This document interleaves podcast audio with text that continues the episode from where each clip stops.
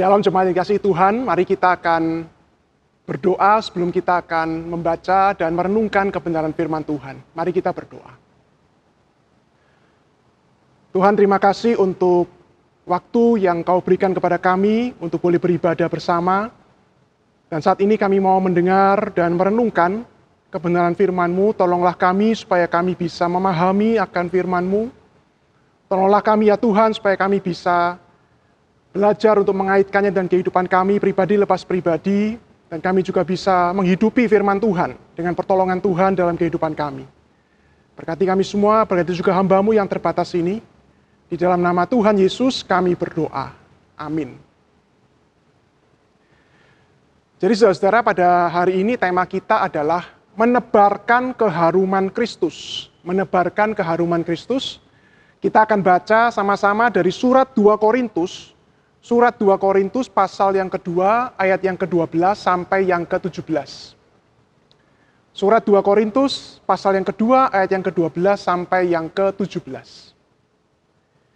Demikian bunyi firman Tuhan. Ketika aku tiba di Troas untuk memberitakan Injil Kristus, aku dapati bahwa Tuhan telah membuka jalan untuk pekerjaan di sana. Tetapi hatiku tidak merasa tenang, karena aku tidak menjumpai saudaraku Titus. Sebab itu aku minta diri dan berangkat ke Makedonia. Tetapi syukur bagi Allah yang dalam Kristus selalu membawa kami di jalan kemenangannya. Dengan perantaraan kami, Ia menyebarkan keharuman pengenalan akan Dia di mana-mana.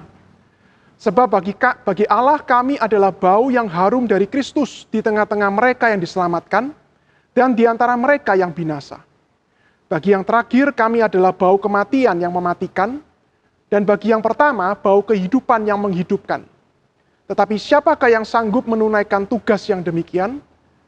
Sebab kami tidak sama dengan banyak orang lain yang mencari keuntungan dari firman Allah. Sebaliknya dalam Kristus kami berbicara sebagaimana mestinya, dengan maksud-maksud murni atas perintah Allah dan di hadapannya.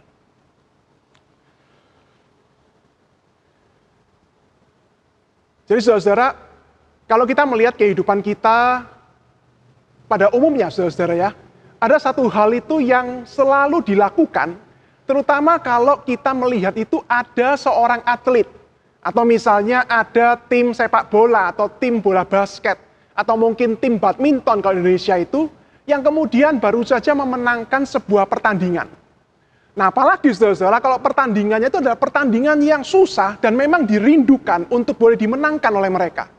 Nah saudara-saudara biasanya kalau mereka itu kembali ke negara mereka atau kembali ke Indonesia misalnya, maka oleh kita saudara-saudara itu disiapkan sebuah parade kemenangan. Disiapkan sebuah acara kemenangan, arak-arakan kemenangan.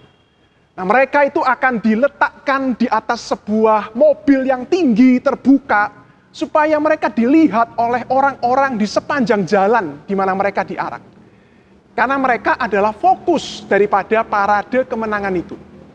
Dan orang-orang itu sepanjang jalan itu akan mengeluh-elukan dan akan meneriaki mereka bersama-sama bergembira dan bersukacita untuk kemenangan yang mereka bawa bagi negara ataupun kota di mana mereka ada.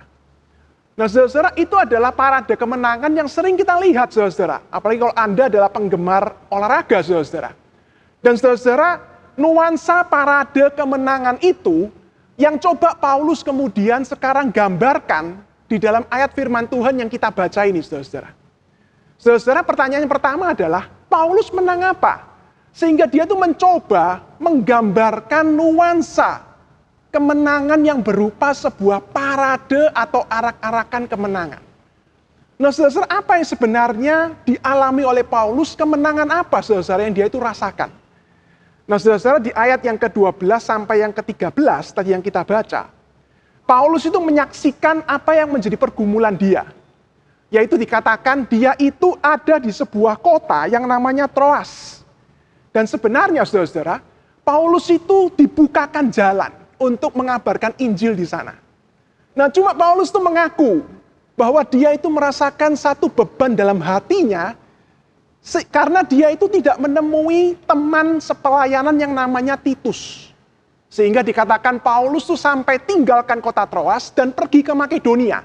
Untuk apa? Untuk menemui Titus. Kenapa dia pingin menemui Titus? Apa yang menjadi ganjelan dan beban dalam hatinya? Nah, saudara-saudara, ternyata Paulus tuh ingin menemui Titus, ingin mendengarkan kabar dari Titus tentang jemaat Korintus. Nah, jemaat yang dia tuliskan suratnya ini. Dia ingin mendengarkan jemaat Korintus itu perkembangan kehidupan mereka itu bagaimana. Nah, saudara-saudara, yang terjadi adalah happy ending, saudara-saudara. Karena Titus itu membawa sebuah kabar sukacita bagi Paulus. Bahwa jemaat Korintus ini yang dulunya itu begitu susah payah, ditegur, diingatkan oleh Paulus. Saudara-saudara, kalau kita baca surat 1 Korintus, kita bisa melihat bahwa ternyata jemaat ini adalah jemaat yang susah sekali dan luar biasa sekali di dalam segala hal permasalahan yang mereka hadapi. Sehingga Paulus itu penuh beban. Paulus kadang-kadang sampai harus menegur dengan keras. Paulus itu kadang-kadang sampai memperingatkan mereka, saudara-saudara. Paulus rindu sekali mereka itu bertobat dan sungguh-sungguh hidup sebagai jemaat Tuhan yang baik dan menyaksikan Tuhan dengan baik. Nah, ketika kemudian Paulus itu sampai meninggalkan Troas dan pergi ke Makedonia untuk menemui Titus yang baru balik dari Korintus, Paulus mendapatkan kabar bahwa jemaat ini ternyata berubah. Jemaat ini ternyata banyak yang bertobat dan banyak yang kemudian sadar, bahkan sampai ada yang sedih, ada yang berduka cita karena dosanya, karena mendengarkan dan mencoba memikirkan apa yang Paulus nasihatkan dan ingatkan kepada mereka. Nah, karena itu saudara-saudara, di tengah-tengah berita yang dia dengar itu dari Titus itu, Paulus seperti sedang mengalami sebuah kemenangan. Dan dia mencoba menggambarkannya, saudara-saudara, dengan sebuah parade dan arak-arakan. Nah, karena dia begitu merasakan sebuah sukacita dan kemenangan, saudara-saudara, maka dia itu mencoba untuk menggambarkannya kepada jemaat Korintus sendiri yang dia kasihi, dan juga kepada kita yang membaca firman Tuhan ini. Nah, saudara-saudara, tentunya apa yang Paulus gambarkan parade kemenangan itu tentunya yang ada di zaman itu, saudara-saudara, yang biasanya terjadi, yaitu di tengah-tengah kehidupan bangsa Romawi. Nah, saudara-saudara, kalau biasanya kerajaan Romawi itu pergi berperang dan kemudian mereka itu menang, mereka itu akan pulang dan akan dibuatkan parade kemenangan di ibu kota Romawi. Saudara-saudara, biasanya itu kemudian parade itu akan diikuti oleh semua pasukan dan terutama raja atau jenderal yang memimpin peperangan dan menang itu. Maka kemudian saudara-saudara, dikatakan rakyat itu akan berkumpul di tengah jalan, bersiap untuk bersorak-sorak menyambut pahlawan perang mereka. Dan kemudian prajurit-prajurit akan masuk dengan perlengkapan perang dan membawa semua senjata yang gagah dan menunjukkan betapa mereka itu menang perang dan kuat. Kemudian diikuti juga oleh beberapa tawanan-tawanan perang yang berhasil ditangkap dan dibawa pada waktu itu. Diikuti juga dengan semua materi dan semua harta yang berhasil dijarah pada waktu itu dari musuh mereka. Dan puncaknya, saudara-saudara, tentunya semua mata akan memandang kepada fokus yang menjadi parade kemenangan mereka. Siapa? Tentunya pemimpin perang mereka. Baik itu raja mereka atau jenderal yang diutus untuk memimpin peperangan. Dialah fokus daripada parade itu. Dan dialah yang akan dipuji dan akan dipuja dan dielu-elukan oleh seluruh rakyat pada waktu itu. Nah, saudara-saudara, Paulus itu menggambarkan betapa dia mendengar kabar tentang Korintus itu, seperti dia itu kemudian ada di parade kemenangan itu.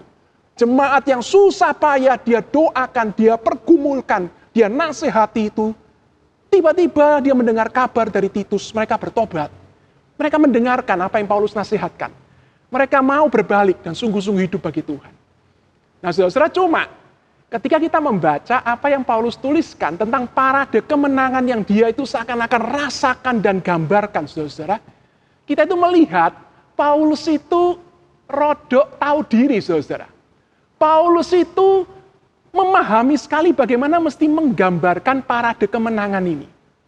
Nah, sehingga saudara-saudara, kita melihat di dalam parade kemenangan atas pelayanannya di Korintus yang menghasilkan hal yang baik itu, Paulus kemudian menuliskan. Yang pertama, saudara-saudara, siapa yang sebenarnya menjadi fokus daripada parade kemenangan yang Paulus rasakan dan ingin gambarkan pada waktu itu? Saudara-saudara, Paulus sadar sekali, fokus daripada parade kemenangan pelayanannya, kalau dia itu boleh menggambarkannya pada saat itu, meminjam gambaran parade kemenangan kerajaan Romawi, maka fokusnya seharusnya bukan dia. Fokusnya itu bukan dia, saudara. Padahal dia yang melayani, dia yang mati-matian berdoa dan menasehati jemaat ini, menangisi jemaat ini. Tapi Paulus berkata dan menggambarkan, fokusnya itu bukan dia. Fokusnya itu Tuhan. Fokusnya itu adalah Tuhan. Kemenangan pelayanan yang dia dengar tentang Korintus dari Titus temannya itu, bukan karena hebatnya Paulus. Paulus sadar sekali fokus dari semua ini kalau mau dirayakan itu. Seharusnya itu fokusnya adalah Tuhan. Di dalam ayat yang ke-14, bagian awal, dikatakan di sana, Paulus berkata, aku bersyukur kepada Tuhan. Sehingga Paulus sadar, saudara-saudara, bahwa pertobatan orang Korintus itu karena Tuhan. Di ayat yang ke-16, bagian akhir, Paulus mengatakan dengan jujur sekali, sebenarnya siapa yang mampu menjalankan pelayanan seperti ini? Artinya Paulus sadar sekali, saudara-saudara. Kalau dia kemudian, kalau jemaat Korintus itu, yang menerima surat ini, yang kemudian bertobat itu, bisa berbalik kepada Tuhan, dan hidup bagi Tuhan, saudara-saudara, maka Paulus sadar sekali, sebenarnya bukan dia yang mampu menjalankan pelayanan seperti ini. Kekuatan Tuhanlah yang memampukan dan menolong dia. Sehingga saudara-saudara, Paulus itu mengajak jemaat Korintus yang dia kasihi dan mengajak kita yang membaca firman Tuhan ini melihat dan berfokus kepada parade kemenangan itu. Siapa pribadi yang seharusnya kita puji dan kita elukan di parade kemenangan itu? Yaitu Tuhan sendiri. Pertanyaannya, lalu Paulus ya jadi apa? Kalau Tuhan adalah fokus parade kemenangan itu, puji-pujian kepada Tuhan, karena dia bekerja untuk membawa gereja Korintus ini memuji Tuhan, saudara-saudara, maka Paulus, pelayan Tuhan itu, yang mati-matian melayani jemaat Korintus, bahkan sampai menangisi dan sungguh-sungguh menantikan kabar pertobatan mereka itu, Paulusnya jadi apa, saudara-saudara? Paulusnya diumpamakan siapa di parade kemenangan itu? Prajurit? Bukan, saudara-saudara. Ternyata Paulus bukan mengumpamakan dirinya sebagai prajurit. Paulus justru mengumpamakan dirinya hanya sebagai bau-bau harum di tengah-tengah parade kemenangan itu. Nah, saudara-saudara, ternyata di dalam parade kemenangan orang-orang Romawi, itu juga ada satu kelompok yang hadir. Siapa mereka? Mereka adalah imam-imam agama Romawi. Pemimpin-pemimpin agama orang-orang Romawi. Nah, imam-imam ini, saudara-saudara, akan mengikuti parade untuk apa? Untuk membakar bau-bauan yang harum di sepanjang jalan parade itu. Supaya orang-orang satu kota itu mencium bau yang harum. Dan kemudian tertarik untuk datang mendekat dan melihat. Melihat kepada siapa? Melihat kepada imam-imam ini? Tidak, saudara-saudara. Melihat kepada fokus parade kemenangan mereka. Yaitu kepada pemimpin mereka. Saudara-saudara, itulah yang Paulus katakan. Dia itu cuma seumpama bau-bauan harum yang kemudian tersebar dan tercium di parade itu. Supaya apa? Supaya sebenarnya orang-orang yang melihat itu, yang sedang memuji-muji itu, bukan tertarik kepada dia. Karena dia cuma bau-bauan harum, saudara. Tapi mereka itu tertarik dan kemudian melihat kepada sang pemimpin, yaitu Tuhan sendiri, yang telah bekerja dan telah memberkati dan telah melakukan apa yang dilakukan dan menjadi pelayanan dari Paulus. Dia cuma bau-bauan harum yang dipakai Tuhan. Bahkan saudara, bau-bauan harum itu bukan bau-bauan dia. Tapi Paulus mengatakan bau-bauan harum itu adalah Kristus. Yang lewat dirinya, itu tercium bau harumnya kepada orang-orang di sekitar. Saudara, ketika Paulus menggambarkan tentang parade kemenangannya, di mana dia itu bersuka cita dan sangat bersyukur untuk jemaat Korintus yang dia kasihi, yang telah bertobat, dan dia dengar kabar baik tentang mereka itu. Saudara, Paulus itu begitu sukacitanya menggambarkan itu seperti parade kemenangan. Tapi bukan dia yang ditinggikan. Bukan Paulus kemudian meninggikan segala jasanya. Paulus mengatakan, aku ini cuma bau-bauan harum. Itu pun juga bukan bauku, itu pun juga bukan aku.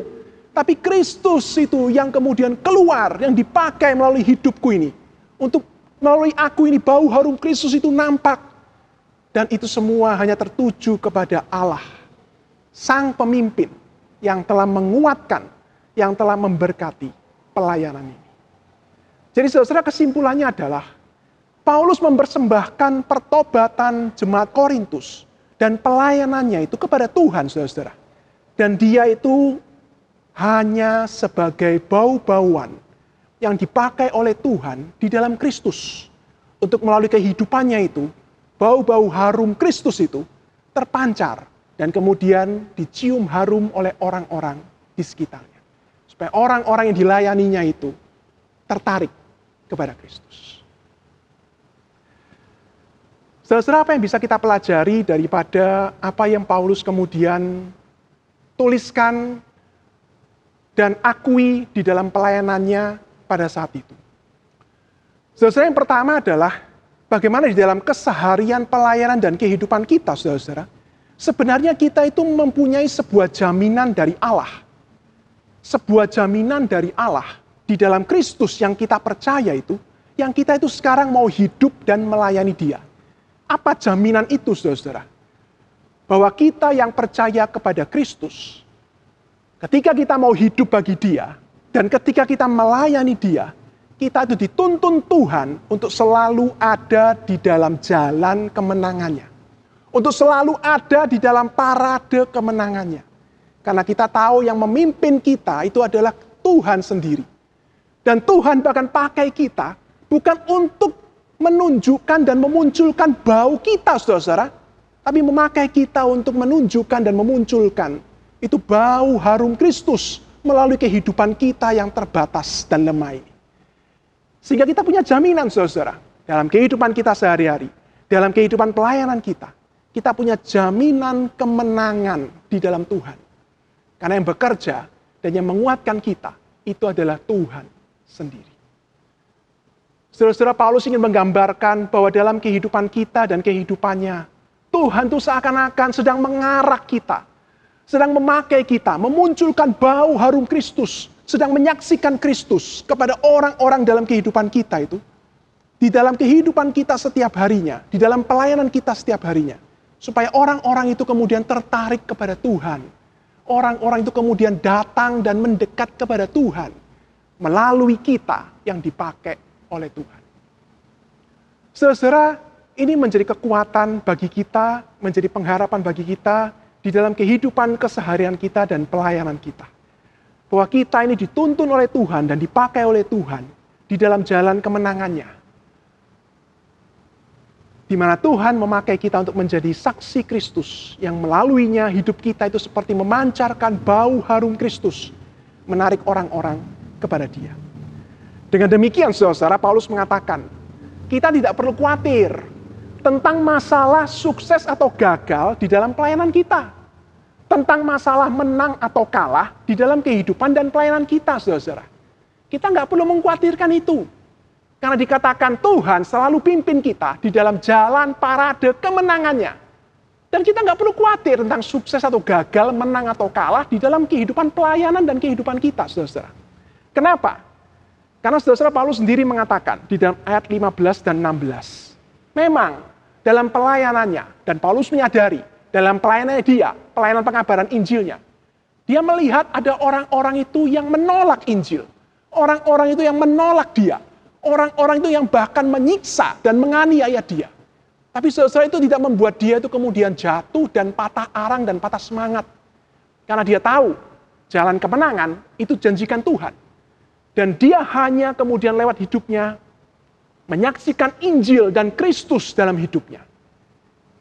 Dan kalau kemudian ada orang yang menolak dia, saudara, Paulus mengatakan, sebenarnya itu bukan salah Kristus. Itu bukan kemudian salah bau-bau haruman Kristus. Atau kemudian bau harum Kristus tiba-tiba menjadi yang tidak menyenangkan buat mereka. Enggak, saudara. Paulus mengatakan mereka sendiri yang justru merasa bau harum Kristus yang seharusnya menghidupkan itu, justru mereka rasakan sebagai bau kematian yang mereka tolak. Bukan salah Kristusnya. Bukan salah kita yang benar-benar rindu melayani dan hidup bagi Kristus. Tapi saudara-saudara, mereka sendiri sebagai orang berdosa yang sudah mati di dalam Tuhan itu, yang justru masuk ke dalam hidup mereka, yang mereka rasakan tentang Kristus justru sesuatu yang tidak menyenangkan mereka. Nah, saudara, saya kasih contoh, saudara-saudara ya. Saudara-saudara, kadang-kadang dalam kehidupan kita setiap hari, kita itu mungkin pernah merasakan, saudara-saudara. Sebenarnya di sekeliling kita itu nggak ada bau yang tidak harum. Tapi entah kenapa, tiba-tiba yang kita cium dalam waktu-waktu seharian itu, ternyata adalah bau-bau yang tidak menyenangkan kita, saudara-saudara. Bau-bau mungkin yang, maaf ya, yang busuk, yang tidak enak. Kita tanya kepada orang lain, sorry, kamu mencium bau yang nggak enak kah? Mungkin bau-bau di luar sana, kotoran atau apapun. Orang-orang berkata, enggak ada, semuanya baik-baik saja. Nah, kita kemudian berkata, loh kenapa yang aku cium dengan hidungku ini bau-bau yang nggak menyenangkan? Apa yang salah kemudian? Nah, saudara-saudara, ternyata kemudian beberapa orang bertanya, kamu kira-kira beberapa hari ini lagi pilek nggak? Iya, lagi pilek. Kamu kemudian merasakan nggak? Hidungmu ini, maaf ya, hidungmu itu penuh dengan kotoran-kotoran yang mulai menumpuk. Terus mungkin orang itu mulai memegang lubang hidungnya dan sebagainya. Iyoi, kok banyak kotorannya? Nah, orang itu mengatakan, teman-teman kita mengatakan mungkin. Nah, itu walaupun bau-bau di sekelilingnya itu tidak ada yang bau, semuanya seperti harum. Tetapi yang ada di lubang hidungmu yang peka itu, justru kotoran yang sedang menumpuk di sana. Sehingga bagaimanapun bau di sekelilingmu, yang kau tetap rasakan adalah bau yang tidak baik. Bersihkan dulu, dan kau akan merasakan sebenarnya yang harum itu, yang sebenarnya bau-bauan yang ada itu seperti apa. Saudara, di dalam parade kemenangan yang Paulus itu persembahkan buat Tuhan di dalam pelayanan dia, yang dia sadar sekali dia cuma seseorang yang bisa diumpamakan seperti bau harum bagi Kristus kepada sesamanya, kepada orang di sekitarnya. Saudara, Paulus mengatakan, kita nggak perlu khawatir dengan masalah menang kalah, berhasil enggak dalam pelayanan kita. Karena jalan kemenangan itu disediakan Tuhan. Yang kita lakukan hanyalah menjadi pribadi, orang percaya yang menghadirkan Kristus, yang memancarkan bau-bau harum Kristus itu lewat kehidupan kita. Ya, kita bisa ditolak. Ya, orang bisa seperti merasakan Kristus itu bukan bau yang harum. Tapi saudara, itu bukan salahnya Kristus. Itu juga bukan salah kita. Tapi memang mereka adalah orang-orang yang perlu untuk boleh bertobat di hadapan Tuhan. Yang kedua, saudara-saudara, bagaimana kemudian supaya hidup kita itu, seperti kata Paulus, memancarkan bau yang harum dari Kristus. Bukan bau kita, tapi bau yang harum. Hidup kita menyaksikan Kristus di dalam kehidupan kita.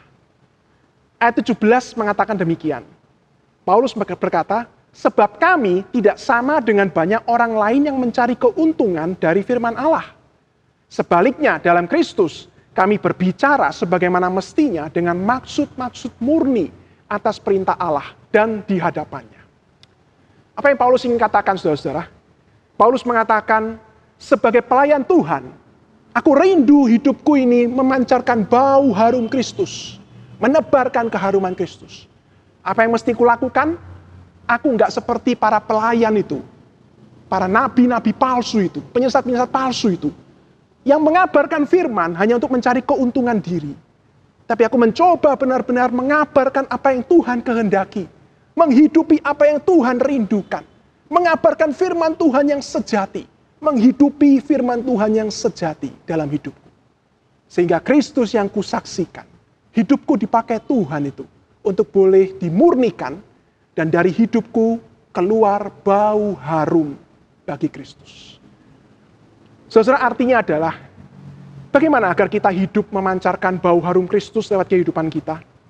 Saudara, mari kita hidup menjaga kemurnian kehidupan kita, seturut dengan firman Tuhan. Saudara, jika kita adalah pelayan Tuhan, mari kita melayani dipimpin oleh firman Tuhan, bukan untuk mencari keuntungan diri kita sendiri. Mari kita melayani dengan hati yang selalu disucikan dan dimurnikan oleh firman Tuhan, bukan melayani dengan hati yang mencari keuntungan diri kita sendiri. Saudara-saudara, jika kita adalah pengabar firman, hamba-hamba Tuhan, mari kita hidup dan mengabarkan firman Tuhan, melayani Tuhan, seperti kata Paulus, dengan hati, dengan hidup yang mau dimurnikan sungguh-sungguh, bagi firman Tuhan, hidup sungguh-sungguh untuk mengabarkan apa yang sejati di dalam Tuhan, bukan mencari keuntungan kita sendiri. Saudara-saudara, jika kita hidup setiap hari dalam keseharian kita dimanapun, di keluarga, di gereja, di tengah-tengah masyarakat, tengah-tengah pekerjaan. Saudara-saudara, mari kita hidup dipimpin oleh firman Tuhan. Mari kita hidup terus disucikan, dikuduskan oleh pimpinan dan penyertaan firman Tuhan. Oleh ketaatan kita kepada firman Tuhan, saudara-saudara. Sehingga saudara-saudara, yang muncul dari kesaksian hidup kita, bukan lagi kita, tapi Tuhan pakai kesaksian hidup kita itu untuk memunculkan Kristus sendiri. Memunculkan bau-bau harum Kristus melalui kehidupan kita. Saudara-saudara, cuma ternyata ini ada tantangannya, saudara-saudara ya. Tidak mudah, saudara-saudara. Ini sulit. Tantangannya apa? Tantangannya mungkin yang pertama, saudara-saudara, kalau kita berhadapan dengan orang-orang yang tidak mudah untuk kita layani. Atau saudara-saudara, kita menghadapi tantangannya adalah tempat-tempat di mana kita hidup, kita beraktivitas, yang tidak mudah, saudara-saudara. Tapi saudara-saudara, yang lebih dari itu, yang mesti menjadi perhatian kita, seperti yang Paulus rasakan pada waktu itu. Tantangannya mungkin yang pertama, saudara-saudara, adalah dari gereja sendiri. Karena Paulus merasakan itu, saudara-saudara. Bagaimana dia hidup untuk benar-benar menghidupi Kristus, untuk melayani dengan murni, untuk memunculkan bau harum Kristus dari hidupnya, untuk benar-benar berpaut kepada Tuhan bagi jemaat Korintus yang sulit sekali untuk dia layani. Saudara-saudara, kalau mungkin saya jadi Paulus, saya tinggalkan jemaat itu, saudara-saudara. Nggak tak gubris, susah, ngapain diurus. Tapi saudara-saudara, Paulus dengan beban hati, dia terus memurnikan hidupnya, dia mengasihi jemaat ini, dia terus mau dipakai Tuhan. Karena dia merasakan dan dia tahu, bagi Tuhan, aku cuma dipakai Tuhan untuk memunculkan bau harum Kristus. Bukan peduli dia mereka bertobat, enggak, menang kalah, didengar enggak. Tapi aku cuma mau dipakai untuk memunculkan bau harum Kristus kepada jemaat ini. Maka saudara-saudara, dia melihat dan dia kemudian merayakan kemenangan iman itu. Bahwa Tuhan memakai dia untuk terus membimbing jemaat Korintus ini. Dan mereka pelan-pelan bertobat bagi Tuhan. Saudara-saudara, mungkin tantangan yang paling awal itu adalah di dalam gereja sendiri, saudara-saudara. Dan semestinya, saudara-saudara, kalau gereja itu adalah kumpulan orang-orang yang percaya kepada Kristus, maka sebenarnya bau harum Kristus itu paling kenceng kita rasakan, saudara-saudara. Paling harum kita rasakan, saudara-saudara. Tapi saudara-saudara, kita terus meminta pertolongan Tuhan. Dan kita terus meminta Tuhan mengasihi dan mengampuni dan menolong kita. Itu dengan kerendahan hati, saudara-saudara. Kita meminta Tuhan, Tuhan, tolonglah kami gerejamu yang kadang lemah. Dan yang seringkali justru yang dikeluarkan adalah bau-bau kami sendiri yang mungkin tidak menyenangkan bagi orang lain. Tapi kita berdoa, Tuhan tolonglah kami. Kami hanya mau dipakai Tuhan untuk memunculkan bau-bau harum bagi Kristus. Maka Tuhan, dari gerejamu ini, di saat-saat seperti ini Tuhan, kiranya gerejamu dipenuhi dengan bau harum Kristus, yaitu dari kehidupan kami masing-masing yang mau disucikan, dimurnikan, dan taat kepada firman Tuhan. Sehingga saudara-saudara, dari gereja yang dipenuhi dengan bau harum Kristus dari anak-anak Tuhan itu, yang mau hidup murni bagi Tuhan itu, kemudian orang-orang di sekitar kita, keluarga kita, masyarakat kita, lingkungan pekerjaan kita, mereka pun merasakan bau harum Kristus yang sama. Dan mereka melihat Tuhan yang kita sembah di dalam Kristus. Mereka kita tarik untuk tertarik kepada Tuhan yang kita sembah, yang memakai kehidupan kita bagi dia. Saudara-saudara, karena itu doa kita dan doa saya pribadi, saudara-saudara, ketika kita membaca firman Tuhan setiap hari, ketika sebagai jemaat Gloria kita berlexio divina setiap hari, ketika sebagai pelayan-pelayan Tuhan kita tuh di absen membaca firman Tuhan setiap hari, saudara-saudara, benar-benar itu menjadi momen di mana kita dimurnikan, disadarkan, dan mau belajar taat kepada firman Tuhan dan Tuhan. Dan dari sana, kiranya terpancar melalui kehidupan kita bau-bau harum bagi Kristus. yang akan menarik orang-orang di sekitar kita itu kepada Tuhan. Ketika kita melayani, ketika kita hidup dengan keluarga kita, ketika kita bekerja, ketika kita ada, bahkan di gereja Tuhan bersama-sama. Tuhan menolong kita, saudara-saudara, mari kita berdoa.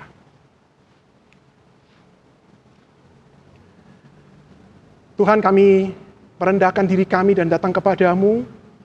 Kami memohon Tuhan pertolongan-Mu bagi kami semua yang adalah gereja Tuhan ini. Biarlah ya Tuhan, Kau menolong kami untuk hidup selalu dimurnikan setiap hari melalui kebenaran firman. Untuk boleh ya Tuhan, ketika kami melayani, ketika kami hidup, ketika kami bekerja, ketika kami ada bersama-sama dengan orang lain, dengan saudara seiman bahkan sekalipun, Tuhan, kiranya hidup kami yang dimurnikan oleh firman Tuhan itu yang terpancar. Dan dari sana Engkau bekerja ya Tuhan, memunculkan bau harum Kristus melalui kehidupan kami. Bukan kami ya Tuhan, bukan ego kami, bukan keinginan kami, tapi benar-benar Kristus yang nyata melalui hidup kami. Gereja-Mu menjadi tempat di mana kami mencium bau harum Kristus itu melalui hidup setiap kami anak-anak-Mu. Dan kami boleh menjadi saksi-Mu yang membawa bau harum itu dalam kehidupan kami setiap hari, di luar gereja, di tengah-tengah kehidupan kami. Semua orang Tuhan boleh kami saksikan dan pelan-pelan kami bawa untuk melihat Tuhan yang telah berkarya dan menyelamatkan hidup kami. Kasihani dan pimpinlah gereja-Mu ya Tuhan, tolonglah kami semua. Di dalam nama Tuhan Yesus kami berdoa. Amin.